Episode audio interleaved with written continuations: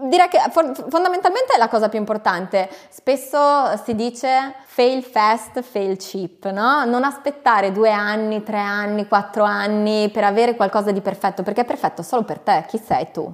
Nessuno, perché se sei l'unico che sei innamorato del tuo progetto, allora fondamentalmente non avrà mercato.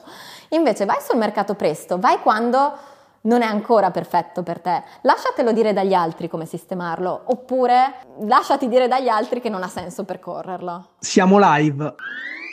Benvenuti! State ascoltando Juicy It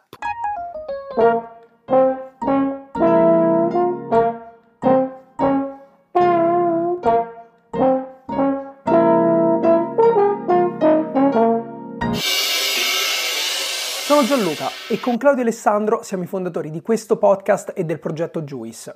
Oggi sono volato in Trentino per raccontarvi un progetto veramente figo e innovativo, ma soprattutto per raccontarvi la storia di una super imprenditrice che ci ha ispirato molto. Oggi parleremo di un progetto dove fermentazione, natura e libertà si mescolano. Fermentazioni sì, ma non alcoliche. Infatti oggi parleremo di Feral, il progetto di Maddalena Zanoni che ha l'obiettivo di creare bevande botaniche fermentate per l'alta ristorazione. Maddalena ci racconterà la sua storia e il suo incredibile percorso lavorativo che qualche anno fa l'ha portato a premere il tasto stop e ripensare la sua vita. Maddalena infatti in pochi mesi ha lanciato due start-up, Feral e Dream Farm, progetto che abbiamo già raccontato nell'episodio numero 105. Parleremo di Feral, del mercato no alcol e proveremo a strappare a Maddalena qualche segreto sul come fare impresa in Italia. Prima di cominciare vi rubo qualche secondo. Se il podcast vi sta piacendo e volete sostenere il progetto, lasciateci una valutazione dalla piattaforma su cui ci state ascoltando e veniteci a seguire su Instagram. Stiamo postando sempre più contenuti anche di esperienze che non raccontiamo sul podcast. Dopo questa marchietta direi che possiamo partire. Ciao Maddalena, benvenuta su Juicy Tap. Ciao Gianlu, grazie.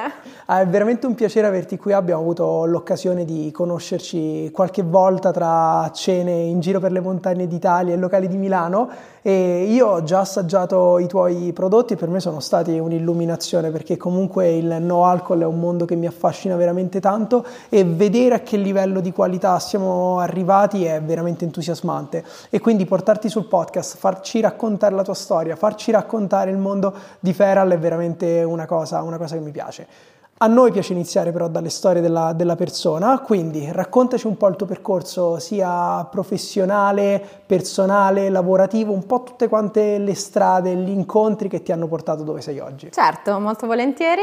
Allora, mi chiamo Maddalena, sono trentina di Trento, una dei 33, eh, nata nell'85. Diciamo, la prima parte della mia vita è stata caratterizzata da um, un ambiente molto rurale, molto semplice, molto sobrio. Quindi nasco da due genitori della Val di Non, che è una valle famosa per le mele melinda, ma è anche molto famosa per avere persone che lavorano tantissimo, risparmiano molto e quindi per dire io non ero mai andata al ristorante, mai fatto un viaggio, mai comprato un vestito, non ho mai imparato a sciare, ma semplicemente perché tutte le estati e tutti gli inverni noi eh, fondamentalmente lavoravamo con le mie due sorelle. In estate aiutavamo mia, mia, mamma nella gestione di una colonia diurna per bambini e quindi eh, facevamo i lavoretti, eccetera, e in inverno insegnavamo a pattinare. Siamo pattinatrici artistiche su ghiaccio e quindi non abbiamo mai percepito la mancanza di qualcosa perché non facevamo dei viaggi, ma ci sentivamo assolutamente quasi più empowered per il fatto di essere delle bambine che insegnavano ai bambini. Uh, quindi una infanzia molto semplice. Il secondo capitolo in realtà è stato esattamente l'opposto, perché io sono a 18 anni mi sentivo Trento super stretta e sono andata a studiare a Milano in Bocconi poi dopo la Bocconi ho fatto un periodo in Canada, poi in Spagna, poi in Francia e ho iniziato a viaggiare tantissimo, quindi da non aver mai preso un volo, mai viaggiato, ho iniziato a vivere in, in hotel eh, 5 stelle. In realtà vivevo in hotel 5 stelle perché subito dopo ho iniziato a lavorare in consulenza, quindi in Bain Company che è un'azienda di consulenza strategica tra le più importanti al mondo, che mi mandava da lunedì al venerdì più o meno in giro, vivevo in hotel, mangiavo a colazione, a pranzo, a cena in ristorante, cosa che non avevo mai fatto prima, e lavoravo come una disperata, facevo un sacco di slide, un sacco di Excel, notte giorno, weekend, che è un'esperienza sicuramente anche quella molto intensa, molto dura, ma che ti forma tantissimo, quindi io lo consiglio a chiunque. Uh, l'ho fatto per uh, 5 anni e mezzo, quindi questo capitolo di vita diametralmente opposto rispetto al primo, poi, diciamo, ho avuto un momento di picco eh, in un periodo in cui ero andata a lavorare per Alpro, dove sono stata 5 anni e mezzo più o meno, un'azienda leader in Europa nelle bevande vegetali, e ho avuto un momento un po' di crisi personale, verso i 30 anni, che, in cui ho sentito l'esigenza di prendermi una pausa e sono andata per due mesi in una malga.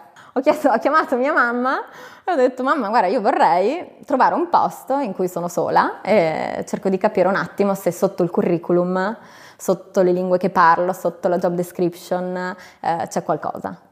E quindi, visto che appunto non, non, riuscivo veramente a ritrovarmi molto, ero alla rincorsa del lavoro più grande, del team più grande da gestire, della macchina più grande, mi, ero, mi, mi sentivo un pochino persa. Quindi ho preso una pausa dal lavoro, sono andata per due mesi in questa malga e devo dire è stata un'esperienza molto life changing. Io ero responsabile delle capre e quindi le, le, mungevo la mattina e mi sono anche annoiata molto perché sono iperattiva, ne ho bisogno anche di riempirmi la vita di persone, di progetti, eccetera, e lì tutto d'un tratto il tempo non passava più e anzi non era sotto il mio controllo e quindi ho sofferto molto, devo dire. Però è stato forse un momento topico della mia vita dopo il quale poi ho deciso di, prendere, di intraprendere una nuova strada che poi un pochino è sfociata in, in feral Feral come termine significa un animale o una pianta che è nato in cattività e è ritornato alla natura selvaggia. E un pochino quello che vorrei fare, quello che vogliamo fare è celebrare quel momento in cui prendi il coraggio di uscire da una strada veloce, tracciata, che è l'autostrada, e dici ok, io provo a fare qualcos'altro che magari mi perderò, magari sarà difficile, magari è sbagliato, però almeno è la mia di strada e almeno ci provo, perché sennò poi nella vita ce ne andiamo tutti e se non abbiamo provato a trovare la nostra strada forse, forse abbiamo perso la vita eh, perché volevamo andare più veloci da un'altra parte, no? Che cos'è per te la montagna? Da questa semplice domanda è nata un'idea, l'idea di raccontare la montagna attraverso le storie di quattro grandi chef, abbiamo realizzato un nuovo podcast, si chiama Supereroi Montani ed è realizzato e prodotto da noi per Ferdi Wild. Gireremo l'arco alpino per raccontare le storie di quattro chef di montagna. Alessandro Gilmozzi di El Molin, Michele Lazzarini e Giacomo Perletti di Contrada Bricconi, Alessandro Daldegan di Tana Gourmet e Alfio Ghezzi di Senso. Insieme a noi come co-host ci sarà Niccolò Quarteroni dell'agriturismo Ferdi Wild. In descrizione trovate il link per andare ad ascoltarlo e adesso torniamo all'episodio. Prima di chiederti che cos'è Feral, che mi piace molto come questo concetto nel nome è stato associato a quella che è stata anche un percorso della tua vita e infatti quando racconti di questo progetto si vede che c'è tanto trasporto emotivo, c'è, c'è, c'è tanto di te. Prima di parlare di Feral, come arriva l'idea? Perché ci hai racco- raccontato di aver passato una parte della tua vita lavorativa estremamente standard, tra, tra, virgolette, con la prima parte in consulenza, poi la parte in azienda con ruoli importanti e tutto quello che ne comporta. Poi ti prendi questa pausa e in, in questa pausa che cosa succede? Allora, in questa pausa ho incontrato una ragazza che è arborista e che mi ha fatto appassionare di botanica prima di tutto e quindi ho iniziato a leggere tantissimi libri, fare tanti herbarium, quindi diciamo una parte di passione legata alla botanica e una decisione che poi ho preso di provare a rituffarmi in passioni che avevo messo da parte perché comunque non erano lavorative. La cucina, la fermentazione, il vino. E quindi sono, ho deciso di darmi il tempo per, per, provare a studiare queste cose. E direi che nasce in parte da questo, quindi di nuovo da una, da una parte di passione. E in parte in realtà da un'osservazione più razionale legata al fatto che nell'ultimo periodo della mia vita avevo vissuto in Nord Europa, in particolare in Belgio, viaggiando tanto diciamo in quelle, in quelle zone e avevo notato che in effetti stava crescendo tantissimo un mondo del non alcolico, che ad oggi si esprime moltissimo in alcune categorie come quella della birra, quella del gin, ancora in Italia non, non lo percepiamo pienamente, eh. però nel mondo dell'abbinamento con il cibo non c'è quasi niente. E visto che il cibo mi piace molto, la gastronomia mi piace molto, mi sono data quella sfida di provare ad accompagnare il cibo, cibo con una bevanda che sia complessa, multidimensionale e interessante. Quindi Feral è esattamente questo, ha la missione da un lato di celebrare la libertà mentale, la voglia di esplorare, esplorare se stessi, esplorare il gusto tramite una bevanda, quindi una bevanda che pur non avendo l'alcol possa accompagnare ed esaltare un'esperienza gustativa di cibo. Diciamo che se dovessi provare a spiegare io a una persona che, co- che cos'è Feral, è una bevanda fermentata, perché comunque c'è un processo di fermentazione, ora magari ci, ci, racconti che tipo di fermentazione è, perché non è una fermentazione alcolica, e poi c'è un secondo livello di aromi, di botanica e di sapore che viene costruito attraverso l'infusione, corretto? Corretto. Allora, parto dal fatto che noi siamo molto orgogliosi di uh, utilizzare degli ingredienti poveri, umili, terrosi e dimenticati, come il succo di barbabietola. Usiamo quella rossa e quella bianca che ci piace ancora di più perché mh, mm, appunto non si trova, non si trova e eh, spesso viene denigrata quando la si trova. Quindi da questo succo noi facciamo una fermentazione, una fermentazione lattica, quindi vuol dire che noi abbiamo selezionato, ci abbiamo messo due anni in realtà a selezionare diversi ceppi di batteri che svolgono una funzione che fondamentalmente è quella di mangiare il glucosio, naturalmente presente all'interno dei nostri succhi, e generare dell'acido lattico da un lato, quindi una, un'acidità molto amabile, che è molto più amabile rispetto per esempio a quella acetica tipica della kombucha, e poi genera anche mouthfeel. Che cosa ci piace della bevanda alcolica? Anche il fatto che ha della corposità e quello ci viene generato di nuovo dai eh, ceppi di fermentazione. Questa fermentazione al termine viene fermata, ma già si ferma da sola perché finisce, diciamo, la parte zuccherina all'interno del succo e noi passiamo a una seconda fase di processo che è quella della macerazione.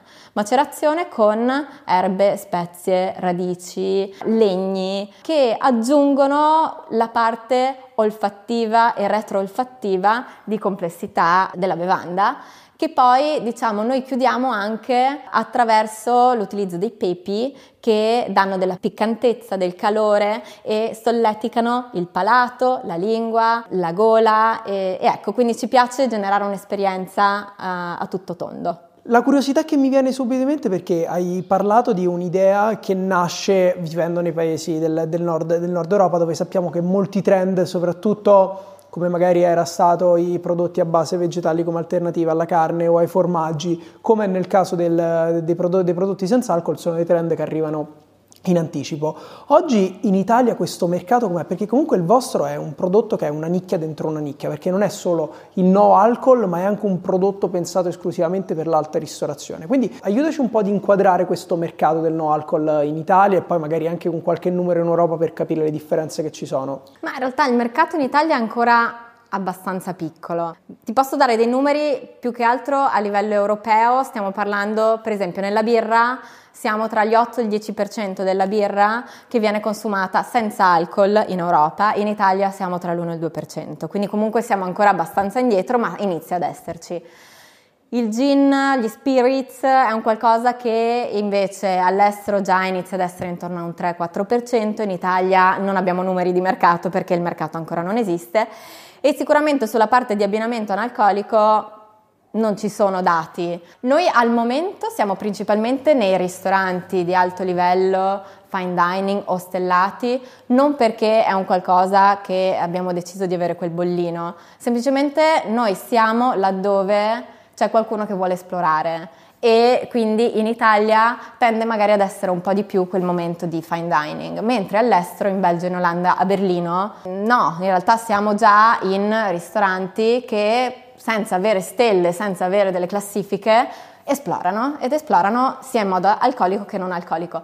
Per dare qualche altro dato, appunto siamo appena stati in una fiera in Belgio e c'erano dei ristoranti che ci dicevano che circa il 50% delle persone che vanno a mangiare da loro chiedono l'abbinamento non alcolico, e quindi non diventa una scelta di eh, diciamo rinuncia, è una scelta di curiosità, è una scelta di libertà, di esplorazione, eccetera. E questo secondo me è un tema fondamentale perché noi sul podcast abbiamo toccato questo tema due volte. La prima volta con Giulia Caffiero, che è appunto la responsabile dell'abbinamento no alcol e quindi tutta quanta la parte succhi fermentati senza, senza alcol di Geranium, in cui ci parlava proprio di come negli anni questo percorso di, abbi- di abbinamento non sia diventato un percorso di di rinuncia, ma sia diventato un percorso che dà ancora più valore a quanto si sta mangiando perché è estremamente personalizzato e in linea con quella che è la ricerca della cucina. E anche io ho avuto la fortuna di vivere l'esperienza no, ma al tempo ero troppo estasiato dal, dal, mondo vini per pensare di fare l'abbinamento con i succhi, però vedendo le esperienze di altre, di altre persone è un'esperienza, un abbinamento che non toglie nulla, che anzi eleva tutto quanto il discorso. E lo stesso discorso era uscito pochi episodi fa con Jacopo Dosio e il sommelier di, di Piazza Duomo ad Alba, quindi ristorante delle stelle Michelin, in cui una delle domande che gli abbiamo fatto è stata proprio quanto manca ancora all'Italia per avere un abbinamento no alcol di un certo livello e la risposta che ci è stata data è che se non ci sono delle persone come può essere Giulia Caffiera al Geranium che si occupa di quello, di una ricerca sui succhi, sulle estrazioni, sulle fermentazioni, fermentazioni, avere un prodotto che sia a livello della cucina è estremamente complicato, mentre invece è quello proprio che cercate di fare, di fare voi.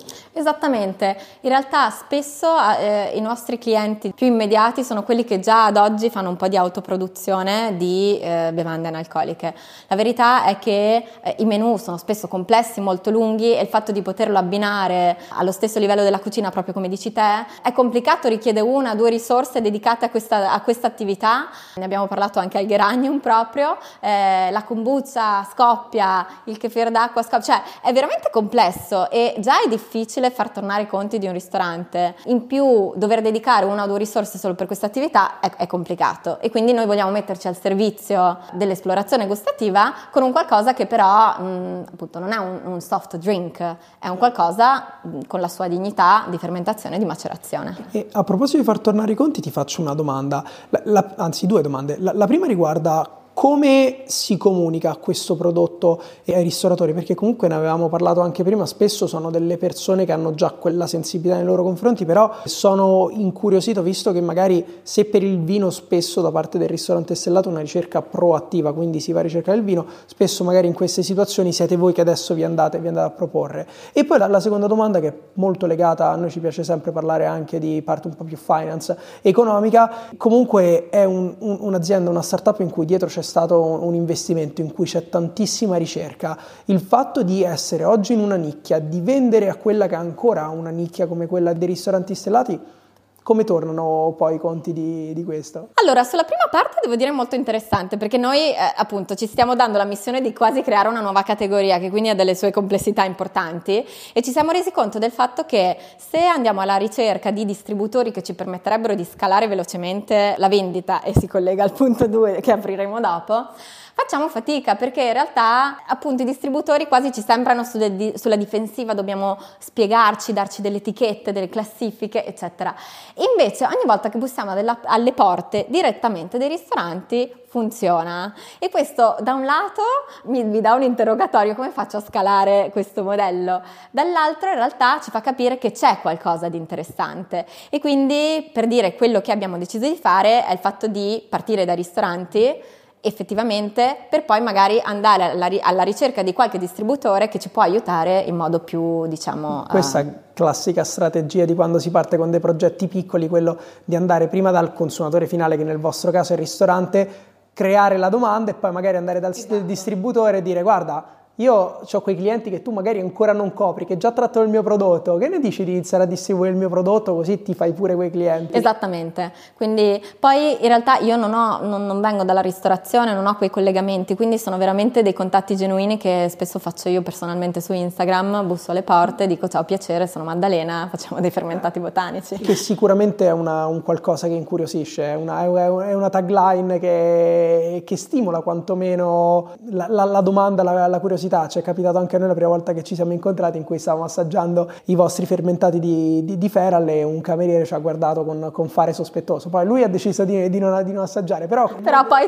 è ritornato a cercarci. Molto spesso crea, crea curiosità. E invece la seconda parte della domanda? Difficile. Allora, la seconda parte della domanda è, allora, non c'è mai il bianco e il nero. Stiamo investendo tanto, abbiamo fatto già due anni di ricerca e sviluppo per la fermentazione e comunque quello che ti dicevo anche prima, per quanto appunto siamo nella nicchia della nicchia, la verità è che comunque io devo pagare eh, sia gli affitti che gli stipendi che le bollette. Di conseguenza, come responsabile di tutta questa attività, è una domanda che mi pongo continuamente. Prima di tutto, voglio focalizzarmi come team nei nostri sforzi in mercati che sono più pronti, perché se focalizzo tutte le mie energie sull'Italia per i prossimi 5 anni, cioè ho finito le risorse. Invece se andando in Norvegia, in Danimarca, in Belgio, in Olanda, eccetera, a Londra, mi ritrovo con, diciamo, i ristoranti che ci accolgono a braccia aperte, allora diventa molto più semplice.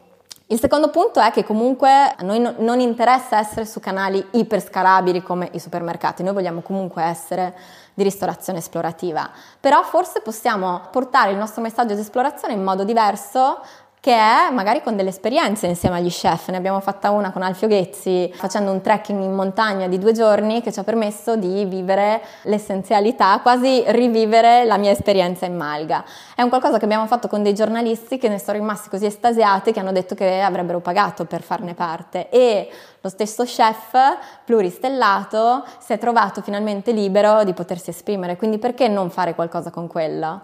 Nel frattempo stiamo testando anche un pochino l'e-commerce e quindi per me ogni mese è appunto testare e capire se troviamo un modello che ci permette di scalare senza snaturarci, che è la cosa più, più difficile ma anche più entusiasmante da un certo punto di vista. No? E hai detto Assolutamente no, GD, ma quindi come, come, evoluzione del progetto hai detto una cosa secondo me estremamente interessante che chiunque fa impresa, una startup, un progetto è importante da tenere a mente che spesso quello che ci diciamo è lancio in un paese, mi devo concentrare solo su quel paese. Invece quello che state facendo voi è di provare a tenere un po' il piede in due scarpe, cioè andare sulla parte che può dare sostenibilità economica su un paese che è già pronto e che quindi può generare volumi e poi creare un mercato nel paese in cui si è è un, una strategia che secondo me ha estremamente senso e riesce anche a dare più forza al progetto, al progetto in sé. Quindi nel, nel futuro che, di, di, Feral che cosa, che cosa, c'è? Sempre alta ristorazione? Non per forza alta, noi vogliamo essere nei ristoranti perché pensiamo che prima di... cioè continua a tornare, noi vogliamo celebrare l'esplorazione e la libertà.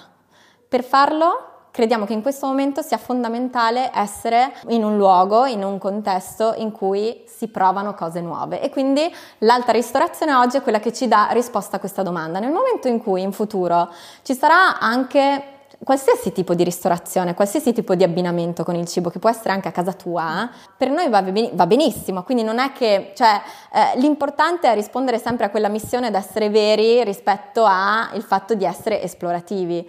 Ad oggi io credo che essere sul, sullo scaffale di un supermercato non servirebbe a nulla, il prodotto non è autoesplicativo e eh, noi siamo innamorati della ricerca gustativa e del fatto di eh, provare qualcosa di nuovo. Pensiamo che debba essere guidato, perché no in enoteca, perché no in alcuni negozi specializzati, però sì no, oggi non, non credo che anche in futuro la vedo molto difficile il fatto di essere in un supermercato. Troveremo altre strade per stare in piedi eventualmente. Super, quindi per il momento chiunque ci ascolta che li voglia provare o vi vengono qua a, visita- a visitare vicino Trento oppure in, in grandi ristoranti abbiamo diversi amici in comune, soprattutto post supereroi montani come Gin Mozzi, Alfio Ghezzi, che utilizzano i vostri prodotti, che, che, l'hanno già inserito all'interno del loro menu degustazioni, quindi sono prodotti che, che, che si iniziano a trovare in giro.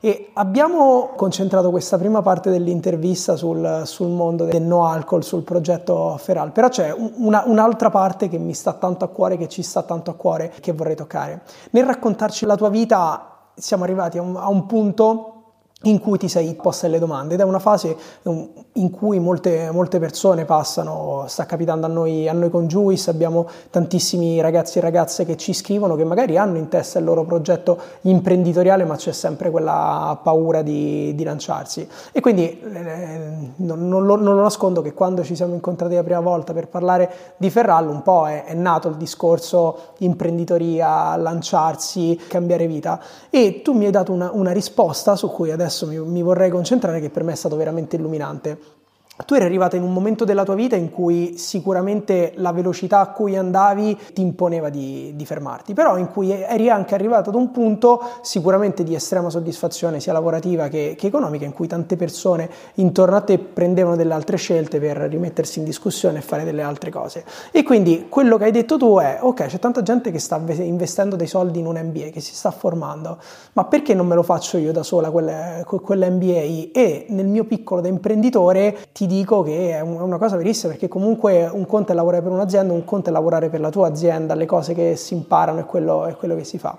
Quindi ti volevo chiedere come ci si butta in un'esperienza così? Perché comunque vista da fuori la, la tua vita da eh, country manager di una, super, di una, super, multinazionale, consulente nella miglior probabilmente consultancy firm che, che ci sia, una, una, delle migliori, che cosa ti fa dire rimetto tutto quanto in gioco per, per lanciarmi? Beh, allora, prima di tutto uh, non è semplice, ma io credo che la strada semplice non sia forse la più felice. Io ci ho messo il mio tempo, uh, è, cioè adesso sembra che un giorno mi sia svegliata e abbia detto adesso me ne vado in Malga, no, ci ho messo anni. Io credo che la, parta tutto da un po' di autoconsapevolezza, dal fatto di osservare le proprie sensazioni, le proprie emozioni, perché poi alla fine dobbiamo sempre fare i conti con loro.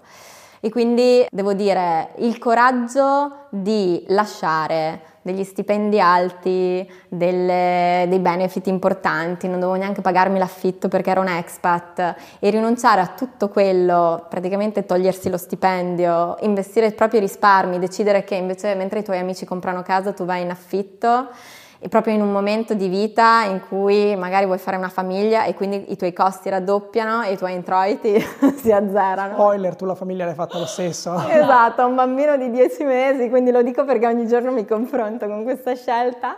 Però la verità è che è okay, eh, cioè, va benissimo avere paura, esserne consapevoli e provare a dare, non lo so, provare a usare quasi usare dei trucchi contro la tua mente. Io sono una persona super razionale e quindi addirittura io ho chiesto una mano a un coach a cui ho detto io ho paura di fallire, ho paura di uscire, di fallire, di essere scomoda, eccetera, eccetera, quindi un pochino mi sono fatta aiutare e in più ho proprio ragionato, la cosa che mi ha dato il coraggio è stato fatto di dire, di vedere tanti amici intorno a me che magari investivano 100.000 euro per fare un MBA eh, in America di due anni e io ho detto ma io invece di fare l'MBA faccio il mio, è proprio quello che dicevi tu, faccio il mio di MBA. Se fallisco mi sarò fatta un MBA triplo, quadruplo e avrò imparato di più e sarò una dipendente molto migliore perché avrò capito che cosa vuol dire gestire i flussi di cassa, persone, una complessità impressionante che prima di iniziare manco ti rendi conto. E se invece andrà bene, avrò vinto la vita. E quindi di che cosa ho paura veramente? Cioè questa cosa mi ha veramente dato la carica di dire io ci provo, tanto non è che mi scade il curriculum, che cosa può succedere? Ovviamente dandomi un limite di tempo, un limite di budget, perché eh, se poi vai in difficoltà entra il panico e quindi... Eh. Specifichiamolo quello che comunque nel momento in cui hai deciso di prendere questa, questa, scelta non c'è stato il buttarsi completamente nel vuoto, comunque hai raccontato, sei una persona estremamente razionale che magari attraverso Alpro aveva già visto un mercato di un'alternativa a qualcosa a cui siamo, siamo abituati, ti eri fatta il tuo business plan, sapevi perché ti era già capitato come si raccolgono dei fondi, quindi comunque dietro c'era una, una, una preparazione, però comunque la, la, la, paura di rimettere tutto quanto in gioco per seguire il tuo sogno è un qualcosa che, che comunque hai fatto a discapito di tutte quante quelle sovrastrutture che, che ci sono oggi, che la, la vita con lo stipendio, con lo stipendio fisso, la sicurezza. Esatto, però per poterlo fare mi sono, sono dovuta fisicamente andare a togliermi la sovrastruttura perché mi sono resa conto del fatto che se non avessi provato a vedere che cosa restava, con la sicurezza di avere il lavoro dopo due mesi in Malga, eccetera, eccetera, non l'avrei fatto. Quindi io invito chiunque, se sentite un fuoco dentro, un desiderio, un sogno, di provare a dare un nome alle vostre paure e quindi affrontarle serenamente perché è, è, è normale averle e quindi diamogli un nome, paura dei soldi, benissimo allora che cosa bisogna fare? Eh, allora datti un budget, fai una pianificazione, se servono degli investimenti da family and friends come si fa oppure da un fondo, come funziona? Cioè io l'ho dovuto affrontare razionalmente step after step senza giudicarmi, che all'inizio lo facevo tantissimo, dicevo ma cavolo sei proprio una sfigata che non hai voglia di provare e invece no, va bene. Arriviamo a parlare di un altro tema perché comunque tu sei un'imprenditrice in Italia, che sicuramente non è un paese estremamente facile dove fare impresa, anzi è una cosa che non hai menzionato ma ci tengo a menzionare io perché oltre al progetto Feral fai anche parte di un altro super progetto imprenditoriale che è quello di Dream Farm che abbiamo avuto ospite in questo podcast, tu non eri venuta diciamo come ospite, avevi lasciato parlare altri colleghi però sei dentro anche quel, quel progetto, quindi a un certo punto oltre a mollare tutto, tutte le certezze decidi di non lanciarti non in un'impresa, ma in due e di decidere di fare anche famiglia. In tutto quanto questo contesto in cui non hai voluto proprio moltiplicare all'infinito le, le, le complessità, come è stato fare impresa in Italia? Cioè dalla raccolta di fondi, il business plan, cioè ecco, quanto è complicato in questo, in questo paese se si ha un'idea e fondi limitati, magari in alcuni, in alcuni casi anche si parte, si parte, senza risorse, crearsi intorno tutto quanto quell'ecosistema, quell'ambiente che ti permette poi di realizzare i tuoi sogni. Ti parlo come una persona che in realtà non ha mai fatto una startup in America, e quindi in realtà leggo tantissimo di startup, ascolto milioni di podcast, però non ho l'esperienza di un altro paese. Sicuramente l'Italia non ha un ecosistema di startup sviluppato e di conseguenza la raccolta dei fondi è più complessa perché fondamentalmente eh, è difficile dare un valore a un'idea è molto più facile dare un valore a dei soldi, no? E quindi mi sono scontrata contro eh, sicuramente la difficoltà da questo punto di vista. Dall'altro lato ho avuto la fortuna di aver studiato questo, aver lavorato molto all'estero e quindi di fronte a due idee, diciamo, che ho sviluppato facendomi il mio business plan, ho trovato abbastanza facilmente, devo dire, degli investitori che hanno subito creduto in queste idee e che quindi subito mi hanno aiutato a creare un team, a finanziare i primi costi, che vuol dire prendere una fabbrica, ristrutturarla, eccetera, eccetera, perché io non, non ne avevo assolutamente la capacità economica. E su questo ti faccio due domande. La prima che è ancora il primo punto, come hai validato le idee? Perché non è facile, spesso ci innamoriamo delle, delle, delle nostre idee, me ne accorgo io, io stesso su Juice quanto è complicato ricevere delle critiche quando hai quasi paura di raccontare il, futuro, l'evoluzione perché hai paura che qualcuno possa mettere bocca. Co- come si valida il fatto che quello che tu hai in testa possa avere una sua fattibilità nel mondo reale? Allora io direi prima di tutto bisogna sporcarsi le mani e andare in giro e vendere perché se qualcuno ti dice brava, molto carino, molto interessante, forse sei tu che ti stai vendendo come persona e la gente non ha voglia di metterti a disagio. Invece il fatto che tiri fuori dei soldi per comprare qualcosa che magari non è perfetto, è embrionale, però se sta pagando per comprare qualcosa, allora vuol dire che c'è qualcosa di interessante. Quindi questo sicuramente.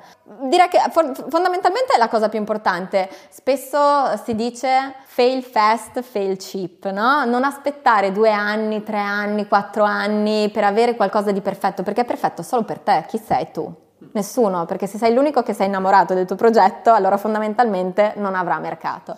Invece vai sul mercato presto, vai quando non è ancora perfetto per te, lasciatelo dire dagli altri come sistemarlo, oppure lasciati dire dagli altri che non ha senso percorrerlo. Questo nel mio piccolo è una cosa che quelle poche persone ancora che, che ci chiedono dei consigli su come partire, io lo, lo, dico, lo, dico, sempre, noi se non avessi avuto il coraggio di lanciarci con i primi episodi che erano tutto fuorché perfetti, eh, non avremmo mai costruito quel poco che abbiamo, che abbiamo adesso, perché alla fine il riscontro reale non te lo dai tu in maniera critica su te stesso, ma lo fai ricevendo feedback su feedback su feedback e quindi questa è sicuramente la chiave. E la seconda cosa è sia Feral che Dream Farm sono due progetti da nerd, da tecnologia alimentare. Tu non, non, sei esattamente questo. Quindi come ti sei anche creata? Come sei andata a cercare un team che fosse in grado di realizzare una tua visione? Perché comunque erano due progetti dove sì, guardando in maniera attenta, critica e furba all'estero, c'era già qualcosa,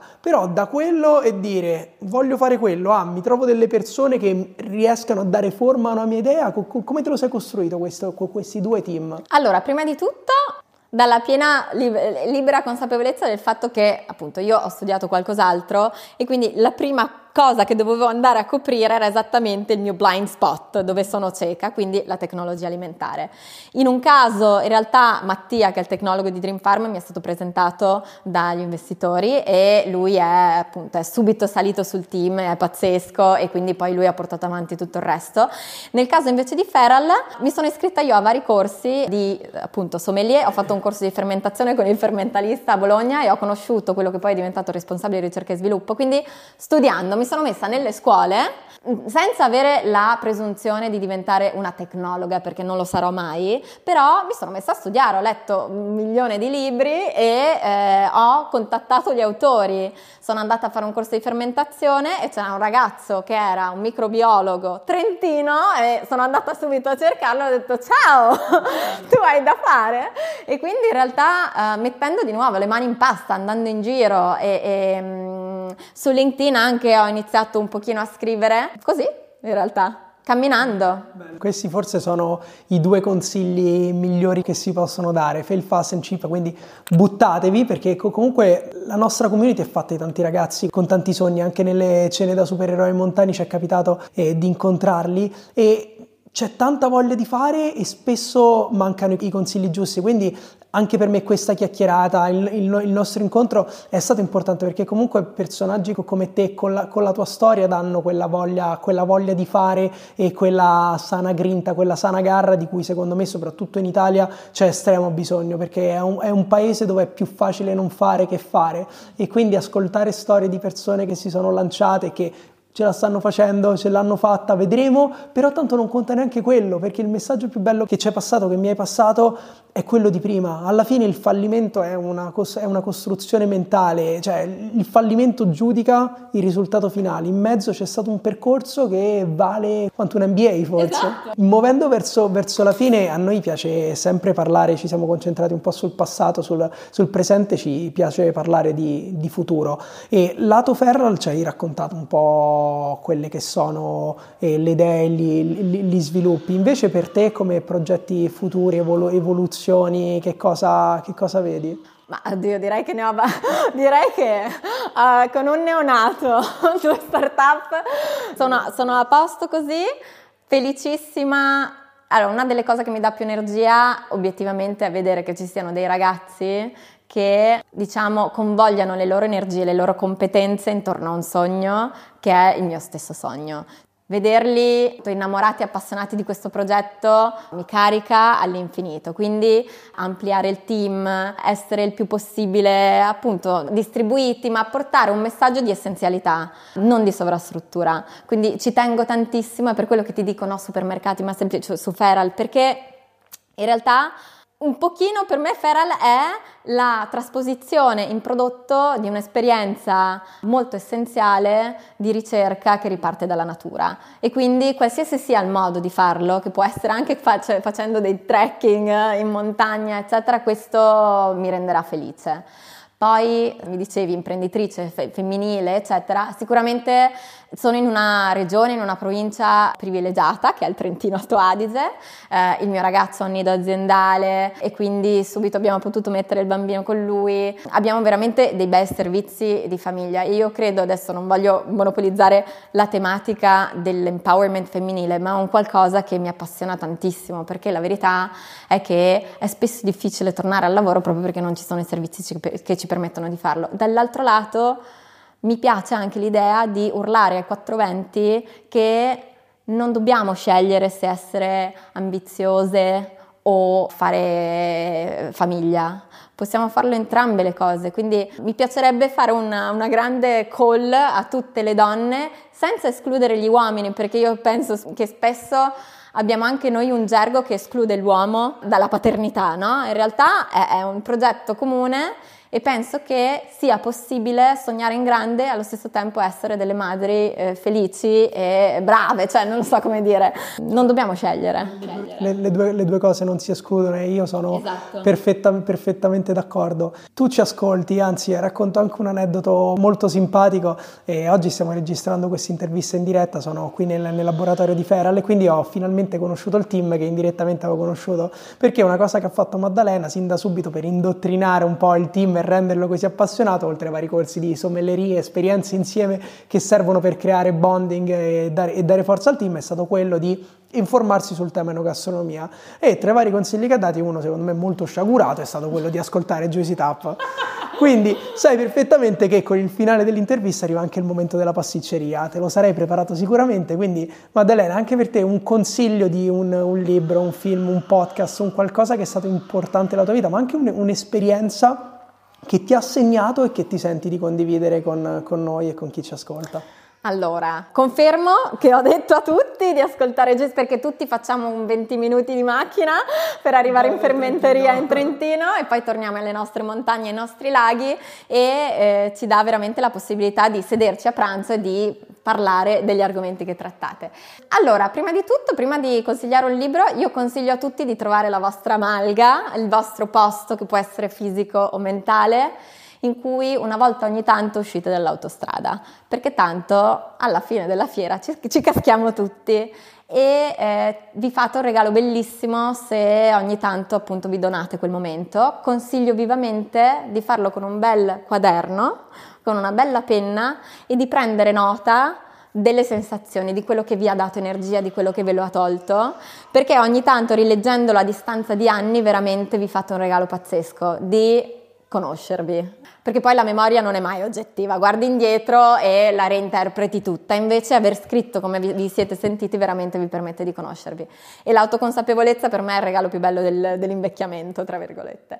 Come invece libro, in realtà io sono molto sulla filosofia esistenziale, come avrete capito, e quindi consiglio un libro che mi aveva regalato il mio ragazzo tempo fa, che si chiama Le lacrime di Nietzsche, o When Nietzsche Wept in inglese, che parla di Nietzsche che si incontra con Freud nella Vienna del 1800 e con Breuer anche, che è uno psicoanalista, e c'è l'incontro tra lo psicoanalista e Nietzsche e hanno queste sessioni di, di, psicoanalisi da cui vengono fuori delle discussioni veramente molto leggere e profonde allo stesso tempo, che però alla fine della fiera che cosa ti dicono? Ti ricordano che fondamentalmente noi dalla vita non dobbiamo essere vissuti, Dobbiamo prenderla in mano, dobbiamo essere intenzionali, dobbiamo essere presenti e a quel punto avremo veramente vissuto e di conseguenza non avremo più paura della morte. So che è un po' pesantona, ma in realtà il libro è molto leggero invece nel portarlo. Io direi che non aggiungo nient'altro, tranne ringraziarti per eh, questa bellissima chiacchierata. È stato un piacere, grazie mille Maddalena. Grazie a te, ciao. Hai ascoltato Juicy Tap per altri contenuti di Juice ci trovi su Instagram e sul nostro sito thisisjuice.net.